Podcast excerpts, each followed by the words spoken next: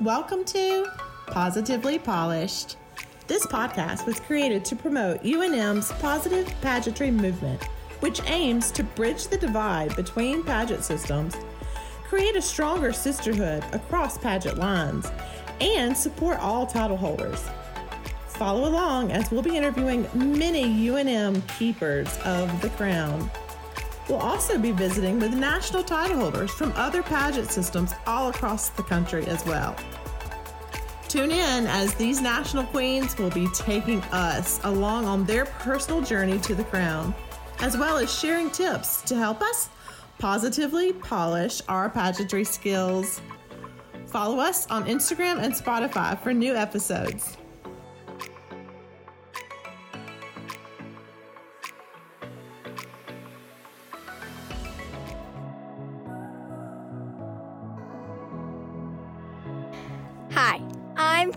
Caroline Cook, your 2020 USA National Miss East Coast Preteen, and you are listening to Positively Polished.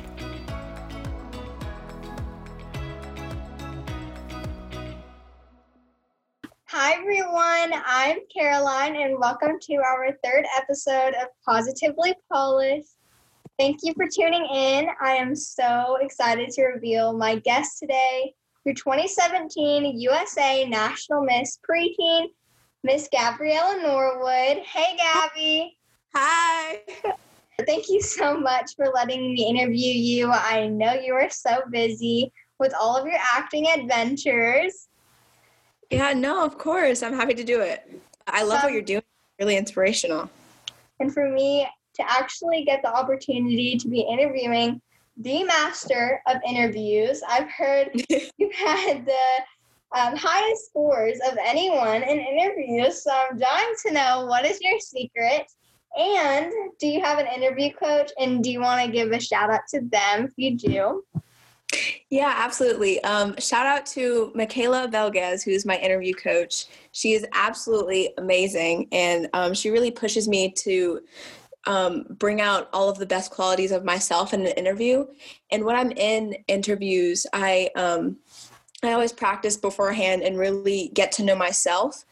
And I usually make a list of all of the topics that I want to cover and everything that I want the judges to know about me and um, like things that I'm passionate about that I love talking about that are easy for me to talk about so that when I go into interview it's more like a conversation that I'm having with my best friend instead of an intimidating scary process. That is such good tips for me because I know that I love interview. So before we get started with all of the interview questions, I guess you can call it that, uh, why don't we take just a few minutes and let you tell the listeners just a li- little bit about yourself? Well, uh, my name is Gabriella Norwood, and I go to Woodward Academy. I'm a junior this year, and I am a very avid member of the Thespian Club, and I'm the president of the book club. I'm an actor and a model, and when I get older, I would like to own my own production company. Well, you have a very big future ahead of you. I mean, everything that you do now, like, Yeah, um, I love being able to open up opportunities for other people. And with my love for acting, I think it'd be easy for me to open up a production company to give other people that opportunity. Love that. so let's dive right into the interview questions. So, how many years have you competed in pageants? I have competed in pageants for eight years since I was seven years old, and my first pageant was National American Miss, and it really um, it really shaped my view of pageants aren't all like toddlers and tiaras, but Yes. it's about growing inspirational and talented and confident young women who are able to make amazing changes in the world. I um I remember like my dad was like, "Oh, I don't think she should do pageants because of what's on TV. and It's so different." Um, yeah, exactly. Yeah, my mom and dad were like, absolutely not, no way, not happening. um, yeah, because we watched Toddlers and Tiaras, and my mom thought it would be me as a five year old dressing up and putting on a lot of makeup and not being a child anymore. But when I finally convinced her, um, she read like NAM's mission statement, Mhm. and that convinced her to let me go to the open call. And from there, I just continued doing pageants, and it really shaped the person who I am today. So, how many years have you specifically competed at UNM Nationals? At UNM Nationals, I've gone to UNM Nationals. Oh my gosh, twice. I think it's twice. Well, that's a long time. Oh my gosh, that was three years ago. That's crazy. I was 12 years old when I won, and I turned 13 a few weeks after, and I'm 16 now. So, Oh my goodness. yeah. That's Yeah, but a long time. Yeah, yeah. But um, I've gone to nationals twice, I believe. well, I know you must have done amazing because I'm one. So, what areas of competition did you compete in at UNM Nationals the year you were crowned UNM preteen? And which area of competition was your favorite? So the year I was crowned, I did runway. I did the Presidential Community Service Award. I entered my community service hours for that. I did um, supermodel. I did um, was it photogenic? So, what is the one thing that surprised you the most about nationals and your experience at UNM Nationals?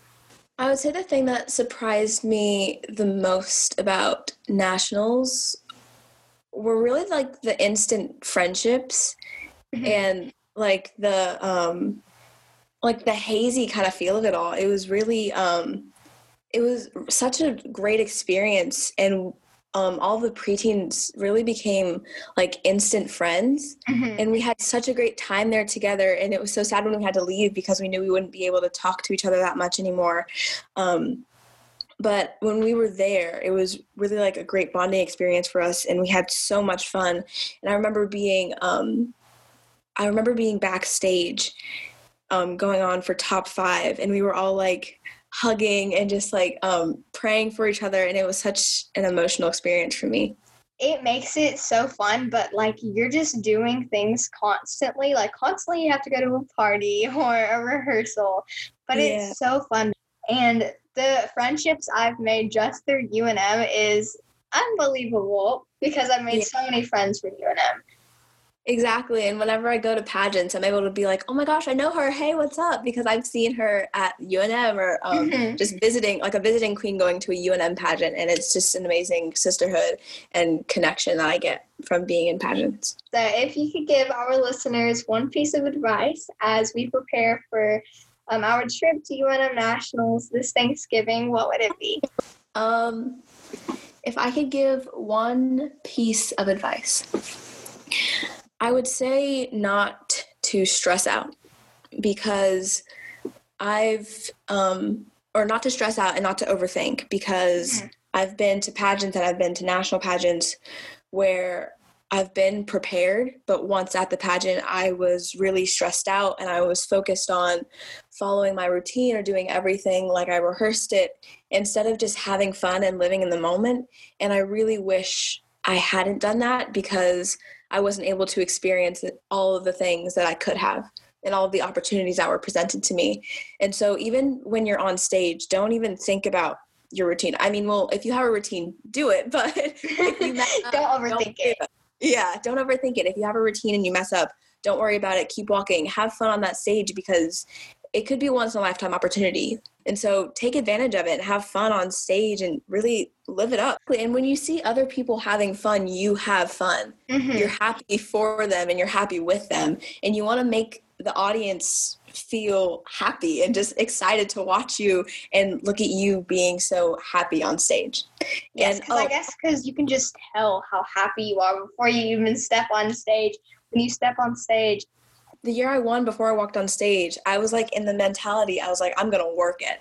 That's that that was my mentality. And I had so much fun on stage doing everything that um my coach and I, Antonio Lee, he's amazing, I love him, uh, that we had practiced and just really having fun on stage. I know that whenever you have fun just being there, that's what's gonna like get you to want to do more. Absolutely. Yeah. Oh, also, another tip when I get stressed at pageants, I color. I like have coloring sheets or coloring books, and I just color inside the lines. It's so relaxing. Um, so, can you tell us in your own words what positive pageantry means to you? Positive pageantry to me means being able to not only support your sister queens, but queens from any and all organizations that you might not know of, that you're not affiliated with, and really just supporting everyone in your pageant community. It's so important that pageant girls and pageant queens stick together because we're scrutinized a lot and we need to stick together to support one another and lift up other young women who are doing amazing things in their communities and in the world to inspire more people. It doesn't um, people have so many different role models and why not lift up someone else who can also be a role model to another young little girl who can then be another role model for someone else when she gets older and continue that chain so i'd love to hear more about your personal platform and can you tell us a little bit about that yeah, absolutely. So, um, my personal platform is called Norwood's Necessities, and I work a lot with um, homelessness and food insecurity.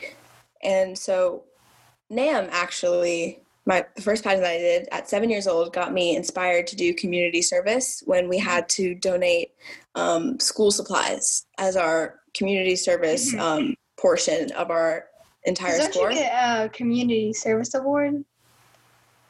You can at NAM, yeah, but part of your required score is that you do 10%. Oh percent of your score is community service, and if you don't um, participate, then you get that ten percent taken away from your score. And I really love that, and I still love that. Um, but the year that I won, I took the queens who win take the school supplies that were donated and give them to different organizations around Atlanta. And so I took mine to a place called the Atlanta Children's Shelter, and they really um, shaped my platform because I work a lot with them.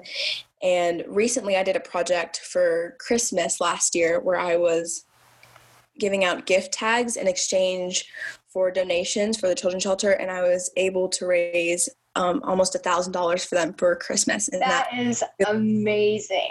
Yeah. And um, me and my family will make care packages and um, they're plastic bags filled with um, socks and like gummies and crackers and toothbrushes and toothpaste and other essentials and necessities that homeless people don't have access to. And we go around atlanta handing them out to um, the homeless population there. And at my school i'm working on my student um, or service leadership board and I'm working in the food insecurity division. And I really love being able to just help out in my community and serve people who are less fortunate than me.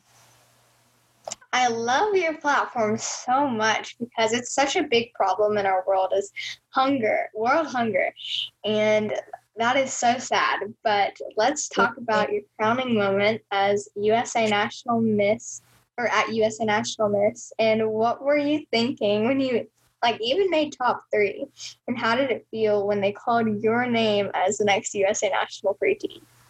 It was honestly so amazing because I had worked so so hard mm-hmm. and tirelessly for so long and it really just solidified that hard work paid off in my mind and even if i hadn't have won i still would have been in awe at that moment because i had worked hard i had put my best out there and i really just loved myself in that moment and that's what mattered to me. And also during the pageant week i felt very very confident the entire time. I wasn't comparing myself to anyone else. I wasn't um, just putting myself down.